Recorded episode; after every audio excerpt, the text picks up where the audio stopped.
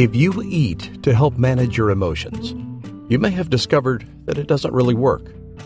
If you're an emotional eater, you've probably wondered how you can conquer it once and for all. The good news is that a life free of emotional eating is possible. There are tried and true ways to free yourself from the cycle of emotional eating. Hi, welcome to Your Great Journey. Each week, we offer you brief tips, techniques, and insights to help you move in positive directions and master big change. For more information, please visit yourgreatjourney.com. Your Great Journey is brought to you by audiobook publisher Wetware Media. Wetware Media publishes a wide variety of personal transformation audiobooks available from any major online audiobook retailer. For more information, please visit wetwaremedia.com. That's W E T W A R E M E D I A dot com. Today, we're sharing an excerpt from End Emotional Eating using dialectical behavior therapy to cope with difficult emotions and develop a healthy relationship to food by Dr. Jennifer L. Taitz. Dr. Taitz is a clinical psychologist and director of the Dialectical Behavior Therapy program at the American Institute for Cognitive Therapy in New York, New York. In her audiobook, Dr. Taitz combines tested scientific methods with an emotional understanding of the difficulty of battling with food. This audiobook is a guide to help you face difficult emotions head on without relying on food to numb yourself, and is a great place to begin if you're ready to create a healthy relationship to food that will last for the rest of your life. In this excerpt, Dr. Taitz discusses a famous study on emotional eating and overeating she discusses the link between feeling poorly and making impulsive decisions that, ironically, only serve to make you feel worse in the long run. If you've wondered about the science behind emotional eating, then you'll appreciate this thorough and fascinating investigation into why we eat when we feel poorly and how we can break free of that pattern. You are sitting in a brightly decorated ice cream parlor. Your friend owns the dessert bar. It's his store's first anniversary party. And you are feeling remarkably anxious as you greet a crowd of sweet toothed strangers. Waiters offer you a milkshake to drink, and you're encouraged to line up for ice cream. Vanilla lavender, green tea, Belgian chocolate. The options seem endless. You may either drink the milkshake or refuse it but it looks like you'll need to participate in the ice cream tasting. If you drink the milkshake, will you eat more or less ice cream? Will you choose a lighter option or go for multiple scoops? Put yourself in the situation. What would you do? In a 1975 study, researchers C. Peter Herman and Debbie Mack told women they were analyzing taste and offered them the choice of consuming zero, one, or two milkshakes. Later, the women were allowed to eat as much ice cream as they wanted. Unbeknownst to the participants, this study actually looked at eating habits rather than taste. For the most part, women who had the milkshakes ate less ice cream during the taste test. This makes sense, given that they may have felt satiated by having had some ice cream in the milkshake. However, the women who were on diets ate more ice cream after they consumed a milkshake. Researchers call this the disinhibition effect. People who try to limit what they eat may feel quite guilty, paradoxically, prompting them to actually eat more. In other words, you engage in a behavior, feel bad, and end up engaging in more behaviors that may make you feel worse. Also, if you eat for emotional reasons, you may continue to eat to avoid experiencing emotions.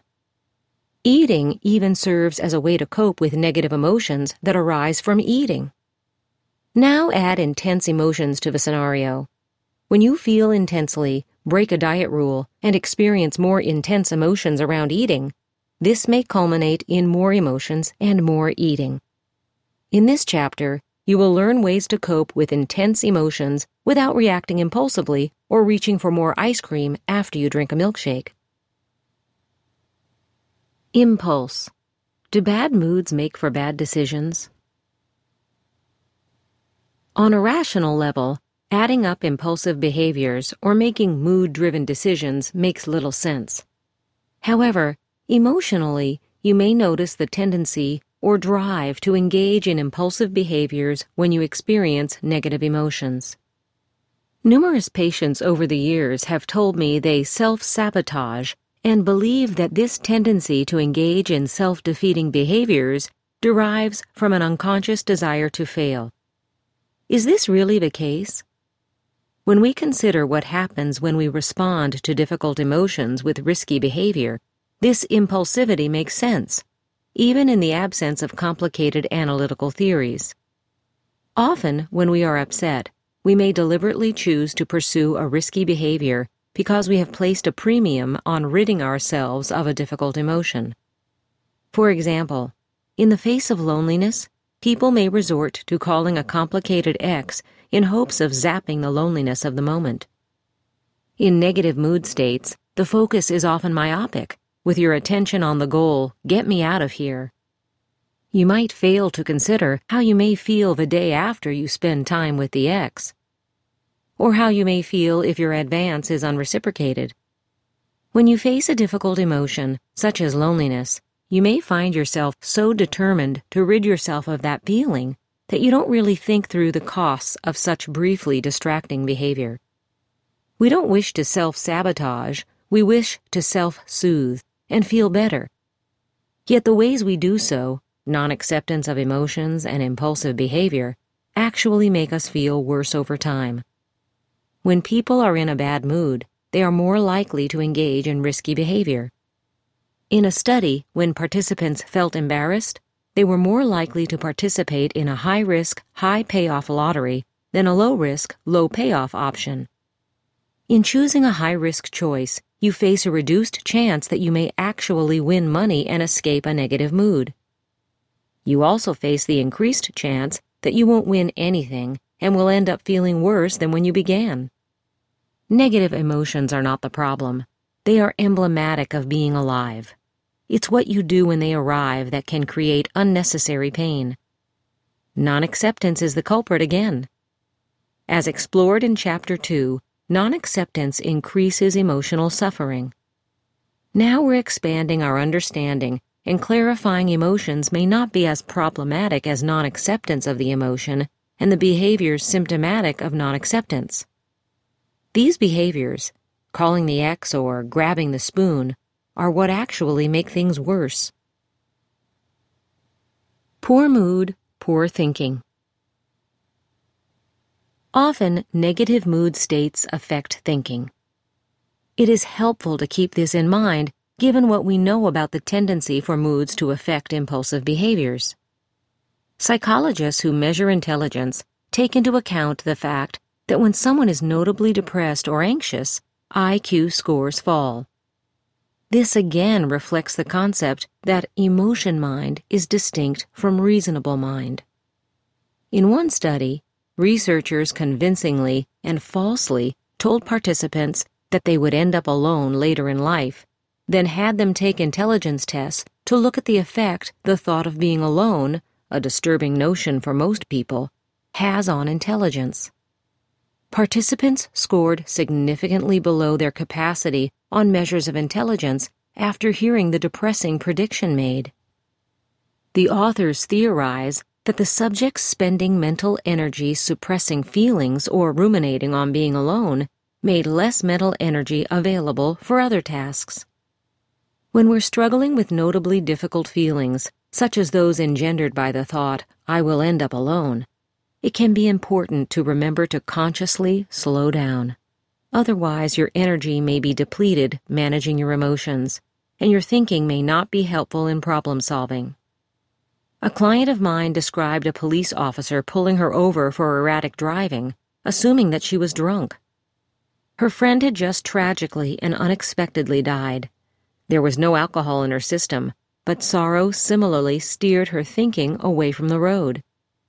The combination of painful emotions, difficulty sitting with emotions, and urgency to escape feelings while thinking unintelligently may thus lead to impulsive actions, and yet more painful feelings. Grace. Pain with poise. In any emotional situation we face, there is an opportunity to cope with emotions with grace. I love the word grace. It implies willingness and wisdom, quite different than impulse. We all face the choice of accepting reality or emotions with grace or trying to escape our feelings, perhaps through indulging our impulses. One of the main premises of this book, and the essence of much of the research that supports the ideas we've reviewed, is that people who struggle with difficult feelings tend to use food to cope. In this chapter, you'll learn to slow down around difficult emotions with graceful action. When you accept pain, you suffer less. When you avoid pain, you exacerbate it and experience secondary emotions and may engage in problematic behaviors that create more pain.